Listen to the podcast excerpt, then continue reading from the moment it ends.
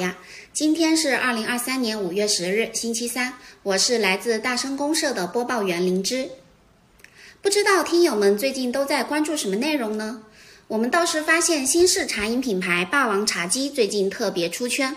四月十五日，霸王茶姬在公众号发文表示，四月霸王茶姬全国三百二十家新店齐开，新店区域涉及福州、兰州、天津等地区。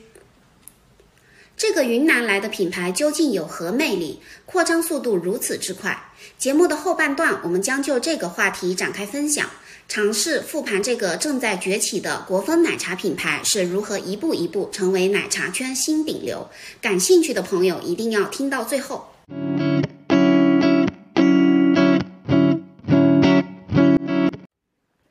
今天上半部分内容依旧是我们熟悉的美食动态。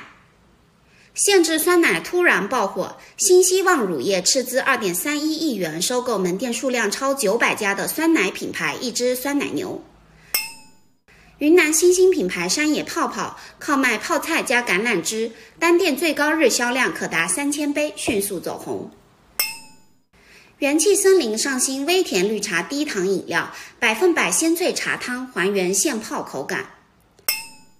根本推出原粒燕麦鲜炖银耳，蕴含天然膳食纤维。格力高旗下北美巧克力大师 Teacher 智巧进驻中国，为消费者带来黑巧新选择。今天我们的美食话题是新式茶饮。那么，什么是新式茶饮呢？新式茶饮是指在传统限制茶饮的基础上，进行了产品的改良及创新的新式限制茶饮。通常使用原叶茶、鲜奶、鲜果等新鲜优质的原辅食材，并将其进行多样化搭配及融合，且定期推出差异化新品。品牌营销模式更加注重线上加线下体验加社交。回顾二零二二年的中国餐饮，还没有哪个赛道能像新茶饮这么热闹。二零二零年，中国新式茶饮行业市场规模就已达到七百七十二点九亿元人民币，且呈快速增长趋势。艾瑞预计，到二零三零年，整体市场规模将接近两千亿元人民币。同时，艾瑞数据还表示，二零二零年即饮茶在内的整个茶市场在非酒精饮料市场中的占比为百分之三十三点三，约为同期咖啡市场规模的六点三倍。相较于茶叶、茶包、茶粉产品，限制茶饮规模占比最低，仅二十七点七百分比，但是相较于其他茶产品，增长最快，更具社交属性。能够充分满足当代消费群体的社交需求，在资本和市场的共同催化下，各新式茶饮品牌更如雨后春笋般冒出。这里我们简单列举几个新品牌。新品牌之一，茉莉奶白。茉莉奶白成立于二零二一年，聚焦茉莉品类，主打鲜奶茶，专注挖掘东方白花。如茉莉、栀子等，以非遗花熏的方法制茶，打造自然花香的产品体验。新品牌二，COCO 椰，成立于二零二零年，以椰子为核心产品，做椰子类大单品，用去茶饮化思维重新定义健康植物饮，将椰子水定义为日常补水产品，颠覆大众消费者对椰子的共固有认知。新品牌之三，成立于二零二一年的西北茶饮品牌凤七梧，把敦煌李广信陇西甜胚与新茶饮相结合，打造浓浓的敦煌风。新品牌四，独具江南地域特色的茶饮品牌默契，成立于二零一六年，把花香融入茶底，体现江南特色，独特的茶底形成明晰的产品记忆点。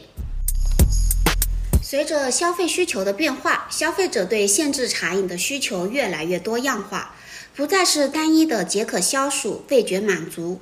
如今的消费者更注重产品的颜值、治愈感的精神体验，以及身材管理、健康养生的健康需求。广阔的空间里，新的消费品牌也在不断涌现。继喜茶、奈雪等品牌登陆资本市场后，新晋网红霸王茶姬快速向前，递补了空缺排名。作为新茶饮品牌中的后起之秀，霸王茶姬脱颖而出的秘诀是什么？在此之前，我们先来了解一下霸王茶姬这个品牌。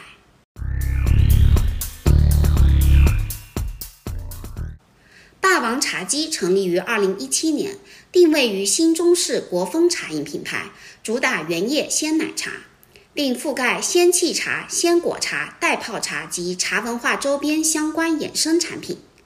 从云南起家，二零一九年进入广西和贵阳，辐射西南市场。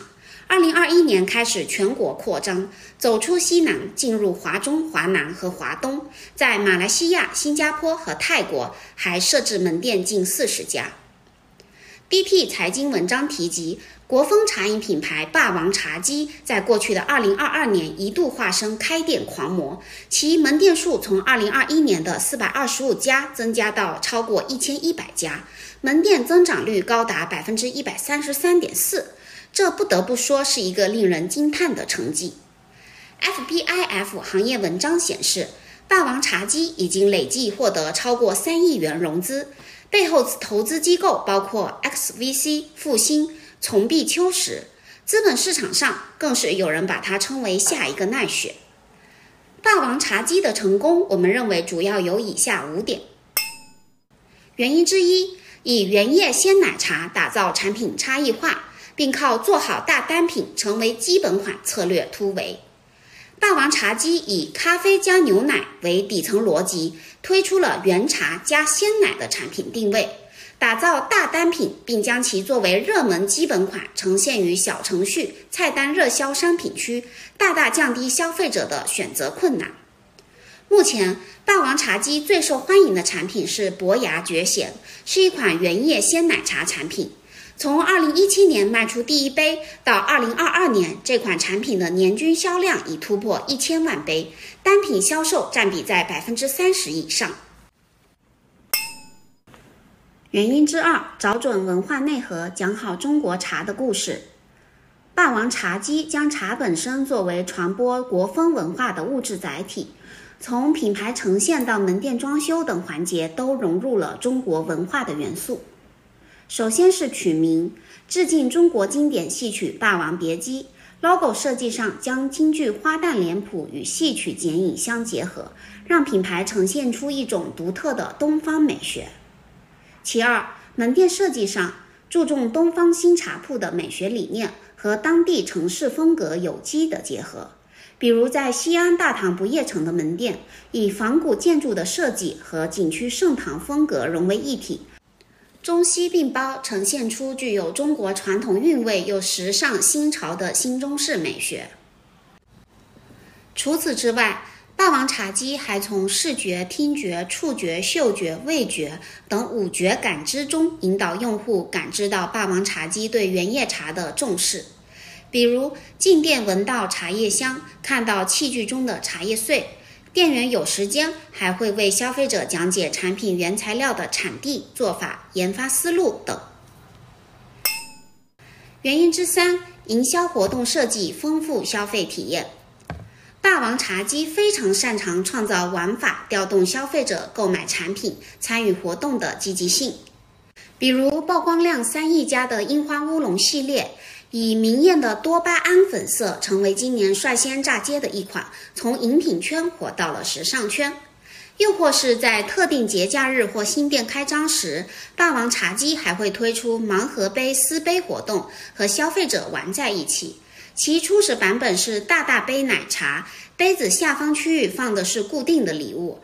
而后从大大杯升级为能抽出 GUCCI 礼盒、口红礼物的限定杯，强化杯型的活动属性和限定限时的概念，给消费者更多惊喜的体验。最后，公司域运营，找准用户兴奋点。霸王茶姬引入数据库和数字化工具，在产品上新时，通过前期的信息记录，用 AI 标记会员的喜好，根据喜好千人千面的推送。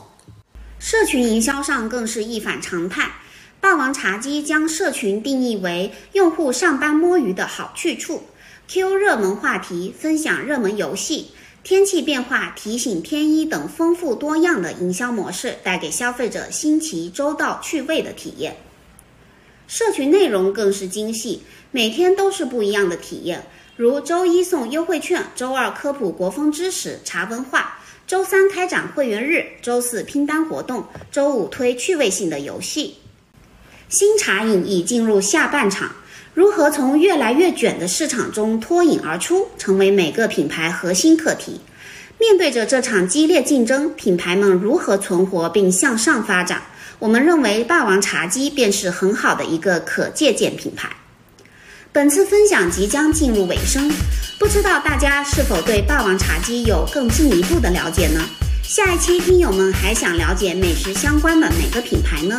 欢迎在评论区留言。好了，这就是我们本期大声公社的全部内容，感谢您的收听，我们下期再见。